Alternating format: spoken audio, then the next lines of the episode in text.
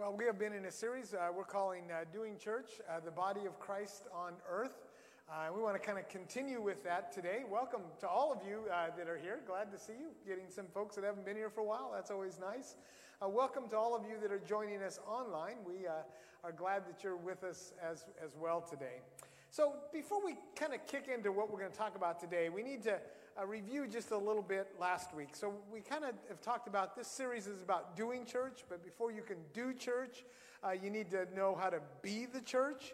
Uh, and we talked about um, 2 Peter, or 1 Peter 2, where Peter kind of writes that, that, that, the church, you, you, all you who follow Jesus, you are a chosen people. God chose you, um, a royal priesthood.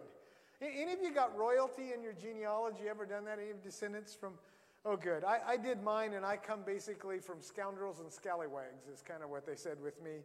I don't have any of that, but, but in Christ, I am a, a, royal uh, priesthood, um, uh, a, a holy nation, God's special possession. It's important that you understand how much God loves you and how important you are uh, to God uh, in, in this. Before we can even talk about what it is to do church, you need to understand that's what it means to be the church uh, to be this royal priesthood, to be this chosen people, this uh, special possession, this, this holy nation. You are the church. Ooh, you guys talk good. you, you, you personally are, are the church. So look at the person next to you and say, You are the church. You, you are literally the body of Christ, his hands, his feet, his, his mouth, his eyes, the, the body of Christ on, on earth.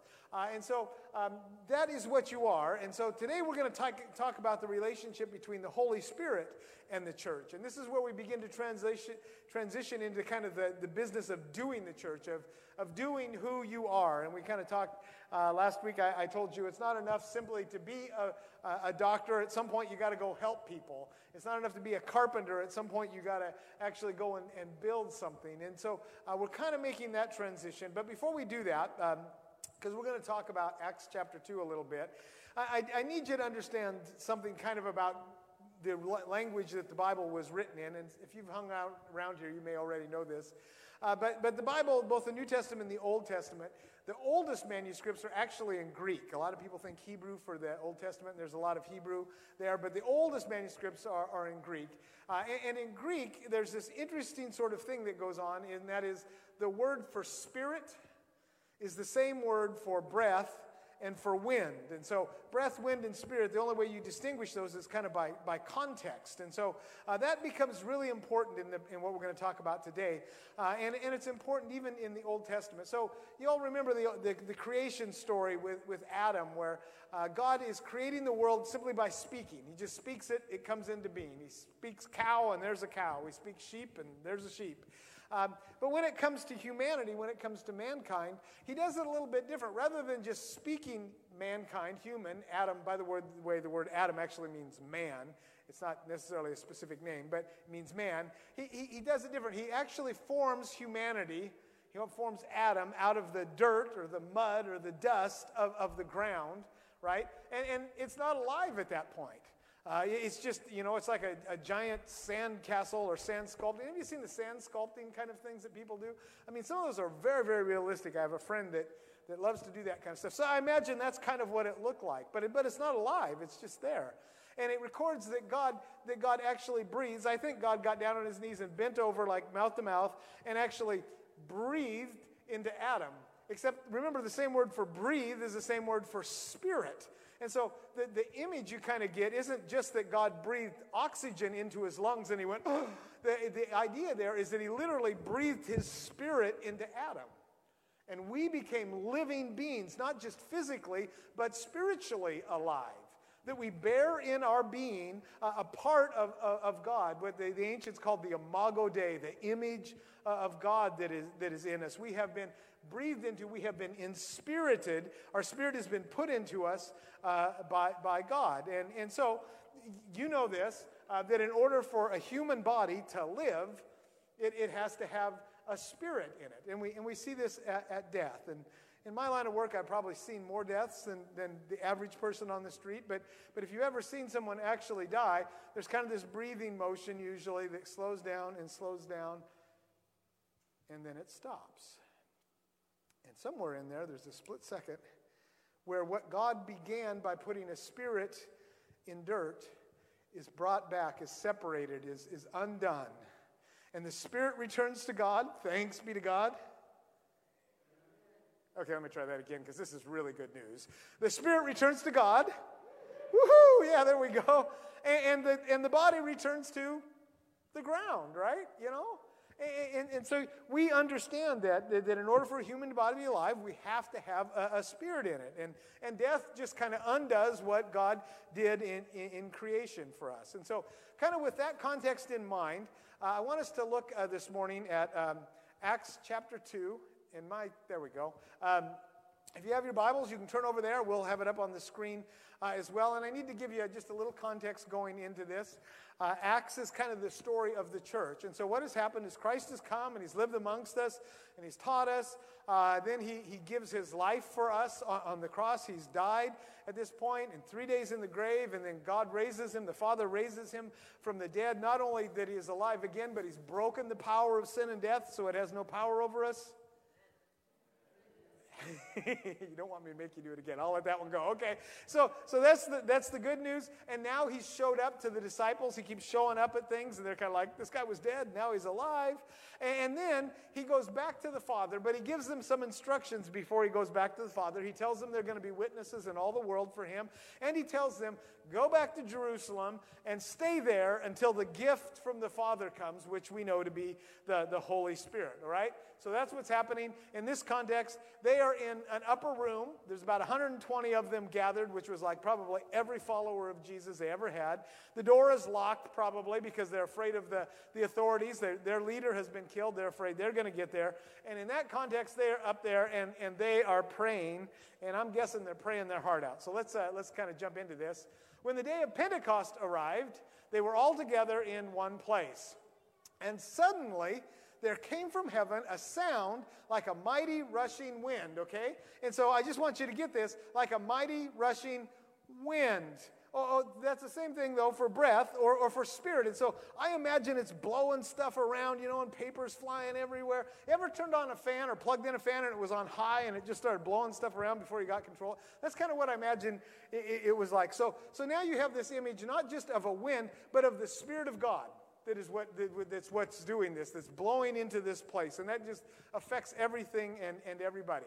Uh, and it filled the entire house where they were sitting. So every nook and cranny of it is filled with the wind the breath the, the spirit of, of god and divided tongues as a fire appeared to them and rested on each of them. So, fire is another uh, metaphor, it's another symbol uh, of the Spirit of God. So, the wind goes to everywhere, but now the fire comes and it separates and goes on each person individually. And the image there is, is really important because it says that the Spirit is for everybody and for every person individually. So you can think you're a part of the crowd and go, Well, I'm the one they missed in the crowd. And this imagery is nope, nobody gets missed by the Holy Spirit. Amen? Okay, so the, the, the power, uh, fire represented power and it represented cleansing. Okay, go on. And they were all filled with the Holy Spirit, and we're going to talk about that filled word later on, and began to speak in other tongues as the Spirit gave them utterance. Now there were dwelling in Jerusalem Jews uh, devout men from every nation under heaven. So every nation they were aware of, it's like everything is there.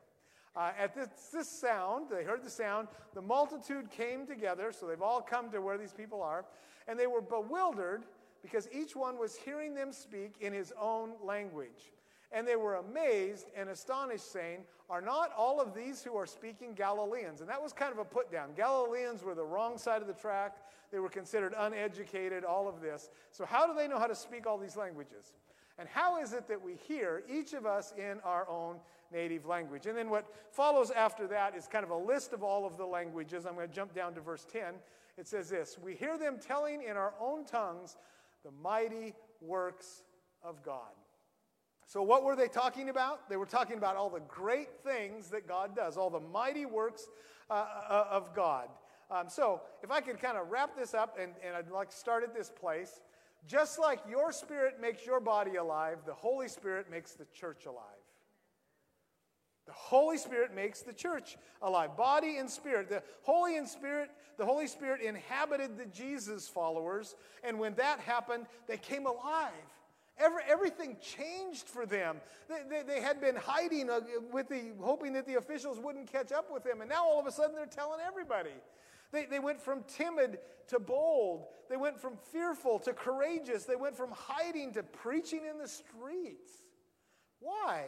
Because the thing that was not alive because the Spirit of God had not yet come became alive when the Spirit of the living God fell on them.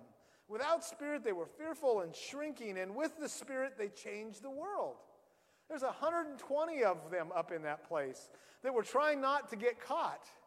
And out of that 120 that were filled with the Spirit, today there are billions of followers of Jesus. All he needed was just a few people that would allow his Spirit to inhabit them. And so the whole point for Jesus returning to the Father was so that the Spirit could come. Jesus was one, but the Spirit was many and every single individual. In fact, God intended from the beginning that his Spirit would dwell in us. And, and the, I told you that word rested, it would, it would dwell on people or it would rest on people. The word actually literally means to sit down. And the idea is to take up dwelling and to live in, in you permanently, not just, not just kind of a casual thing. It's not like the Spirit leans against the wall and says, yeah, okay, I, am here for a minute, but I'm going to be out of here in a little bit. Or, or, like a bird that, that lands, that rests on a, a branch, but then, then it takes off. This is, this is God is moving in, okay? There's the couch going in, and a couple of chairs, and a bed, and a refrigerator. How many of you have ever moved at some point? Once you get it all in, what do you do? What did you say? Throw it all out? That's probably a good idea. Well, what I do is I sit down someplace and go, oh, I'm so tired, right? You know? And that's what the, the word literally means to, to sit down. He rested, that the Holy Spirit moved in. Just didn't come for a moment, it was permanent, okay? And then it says, uh, and to dwell in, in, us, and, to, and, it would, and it filled them, right? So when we think of the word filled, we think of pouring something in, you know, until it gets to the top or, or it runs over. We've all had the experience where our kids run a glass over and it makes a, makes a, a big mess. But, but the interesting part about this word for fill, that it filled them, it carries that idea of filling something up, but it also has a, a, a larger meaning, and that is the idea of to fulfill. So when the Spirit came, it, it filled them, but more importantly, it fulfilled them. It fulfilled the purpose. It brought them into being what they intended to be uh, from the beginning. The, the purpose for which they had been created was now fulfilled. That they, they would inhabit the, the Spirit of God in them. And so they have their own Spirit that makes them alive personally, and then they have the Spirit of God that makes the church alive. Somebody say, Amen. This is cool stuff. The body of Christ is the living out of the Spirit uh, uh, of God. And so we are fulfilling God's purpose for us when the Holy Spirit takes control of our lives. That, that, that's why we were made, so that we could exist in this relationship. And honestly, not to be a downer, but without letting the Holy Spirit take control, you will never fulfill what God really wants for you. And you will never feel fulfilled in all of that until the Holy Spirit has control. That's the story of Pentecost. Just like our bodies are not complete without the Spirit, the, uh, our being is not complete without God's Spirit dwelling in us. We first and foremost are spiritual beings. We first and foremost are spiritual beings. That's why Adam wasn't alive without the Spirit of God in him. And the church can't be alive without His Spirit dwelling in us, living in us, and, and guiding us. In fact, you were created to be a dwelling place for the Spirit of God. You were created for that purpose. It wasn't an accident. It wasn't something that came later and God thought, hey, maybe we should put our spirit in there. You were created with that. That's your purpose in life. And it's an incredible purpose. And the really good news Every single person you have ever locked eyes with was created with the same purpose. That, that person that, that, that doesn't seem like they're, they're worthy, doesn't seem like they got their act together. That, that person that keeps messing up and keeps messing up, that, that person that thinks they've sinned too much or had too big of a sin, every one of them, God wants to redeem and fill with His Spirit. It's a noble, it's a holy, it's an important purpose in, in us. I, I love, again, what, what 1 Peter 2 9. You are a chosen people, a royal priesthood, a holy nation, God's special possession. It is big, big, big stuff what God has created us for, me for, and created you for. And, and I, just, I just know that there are enough people that listen to this that they kind of go, yeah, but because self esteem and issues get in the way and all of that. And I want to tell you, there is no yeah, but. This is thus saith the Lord to you and, and, and, to me. And if you think that you're the exception to this, you're wrong. Now, the devil comes along and whispers in our ear that you're worthless, worthless and you're hopeless and you have no value. And, and you know what? He's wrong. And he's a liar. In fact, he's the father of lies.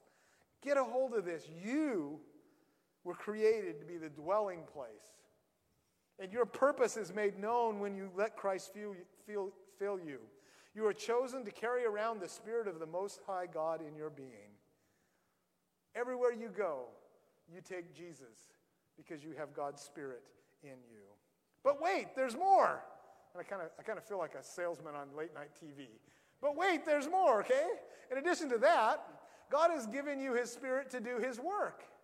It's not just that you get filled up, but now it gives you a purpose in life and for how you live here. It's super important.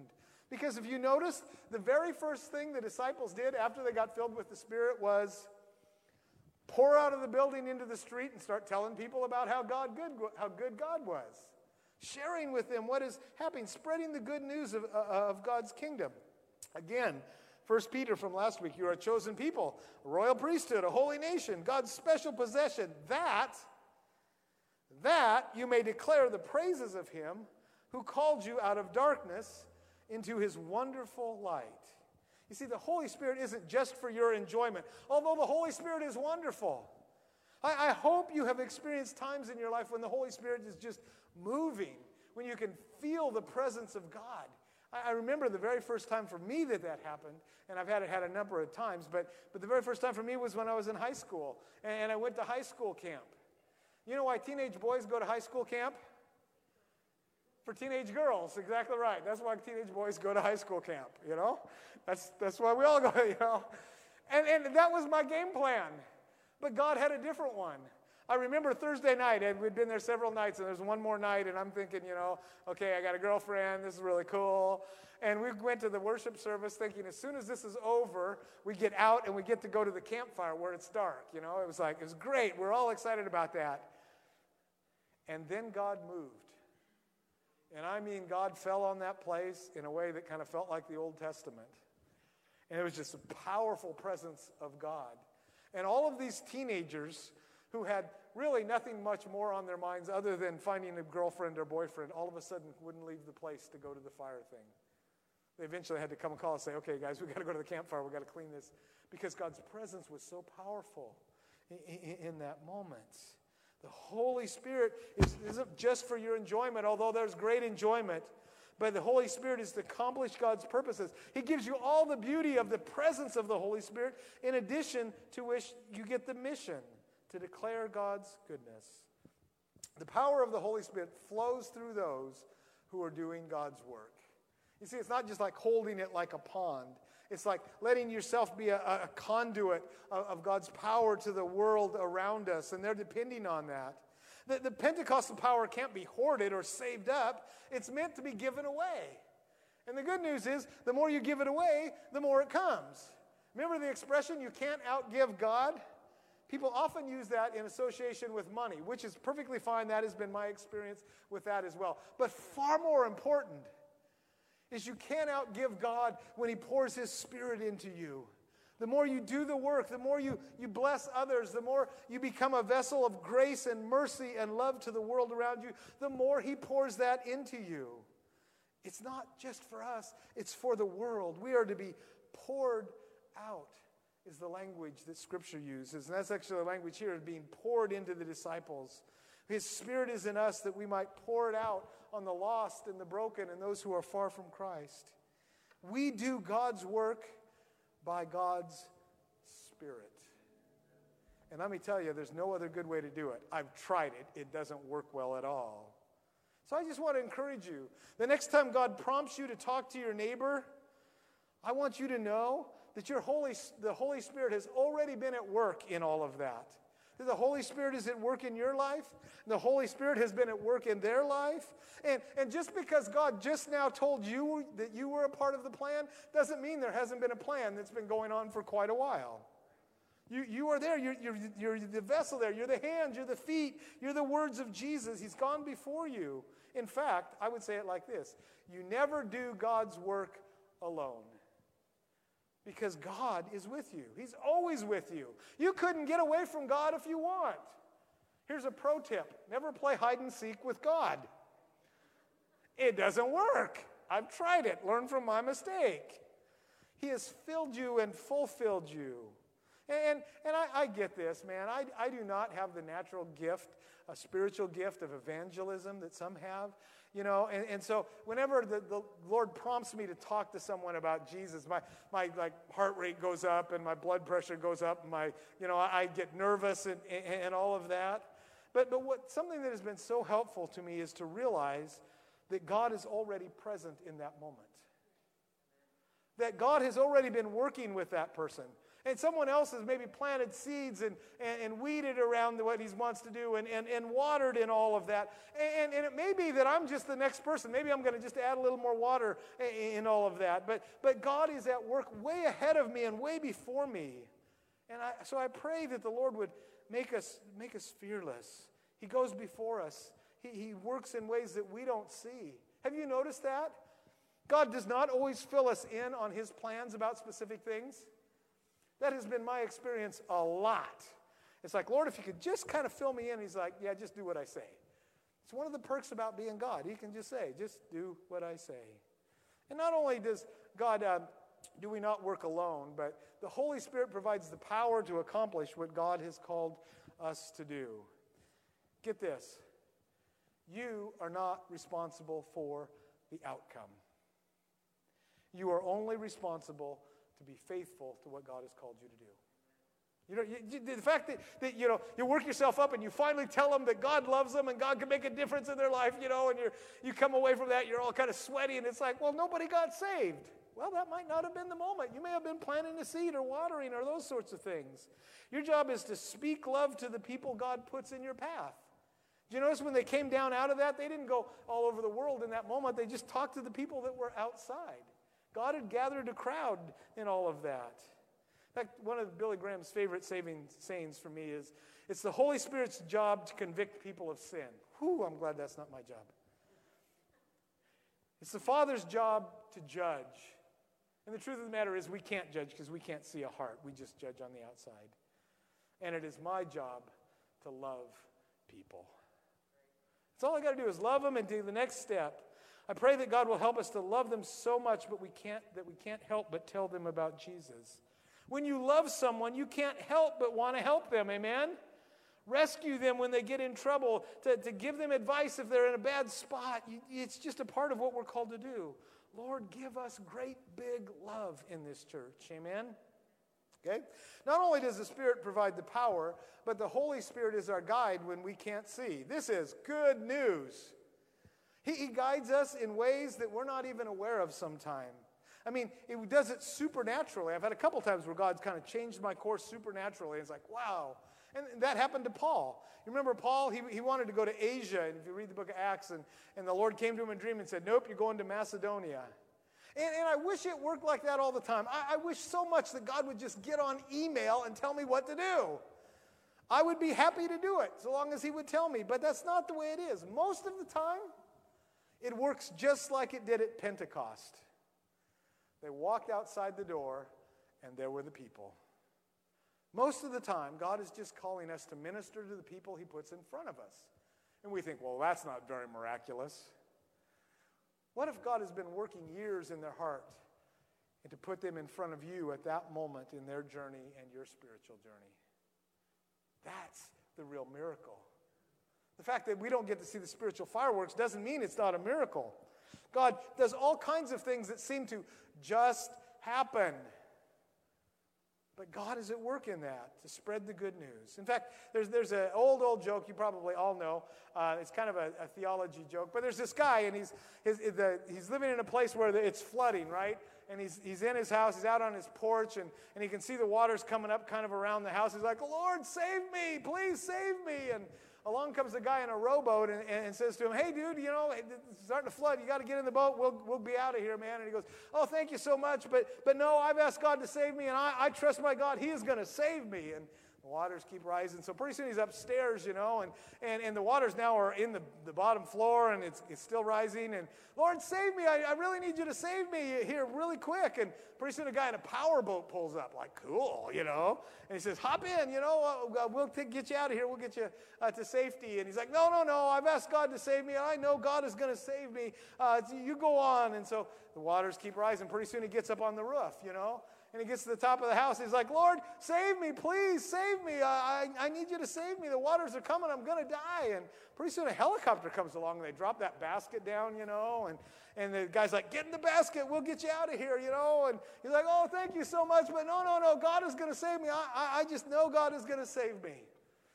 And of course, the water keeps coming and he's got no further way to climb. And all of a sudden, he finds himself in the presence of Jesus. And he says to the Lord, why didn't you save me? And the Lord says to him, I sent you two boats and a helicopter. What do you want? Sometimes we're like that. We're looking for the big miracle, and God's saying, Do what's in front of you.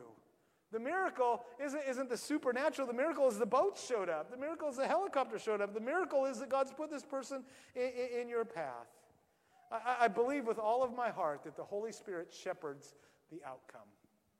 You do not have to get to the point where you give them the three spiritual laws. All you have to do is be faithful. It's not your job to be successful, it's your job to be faithful. In fact, in the, in the text we read this morning, many, many, many people heard, but not all of them, not all of them accepted Christ.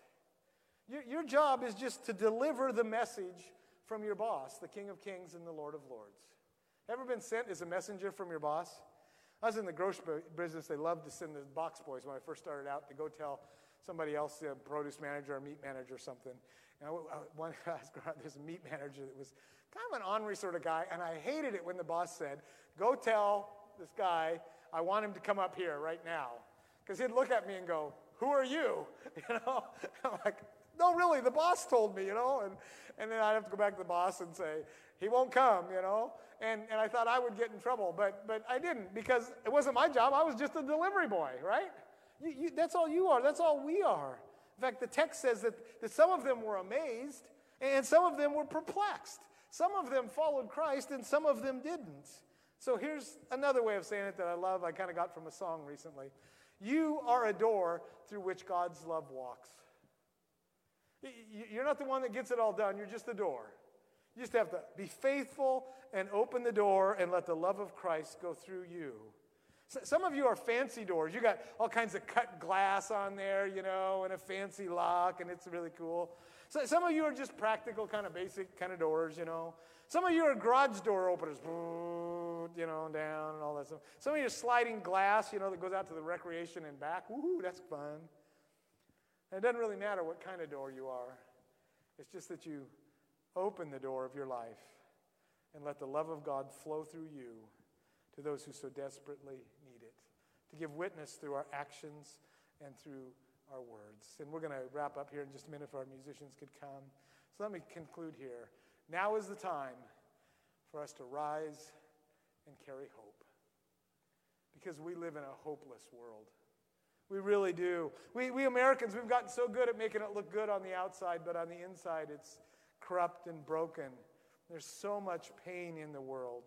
I believe with all of my heart, the church is the hope of the world because the church is the body of Christ in the world. And Jesus is the hope of the world, amen?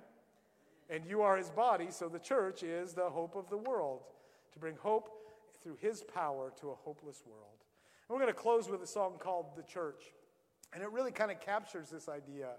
And, and I'm going to pray for you in just a minute, but I, I really want to challenge us to, to not just be the church, but to do church. And here's the deal. So if this happens this week, you can blame it on me. I am pl- praying that God will put in your life this week at least one person that needs to hear about Jesus and make you miserable until you tell them. Just my pastoral blessing on you to make you miserable, right? And I hope he does that in my life as well, because I guarantee you there's someone in your life that needs to hear about Jesus, and you are the church. Amen? Father, I pray that you'd bless us. Help us to be the church. Help us to be the most loving church of our generation, Father, that, that we might be the door through which uh, your love would come into the life of so many people, and that you would expand your kingdom, Father, to your glory and to your honor. For we ask it in Jesus' name. Amen. Let's worship in song.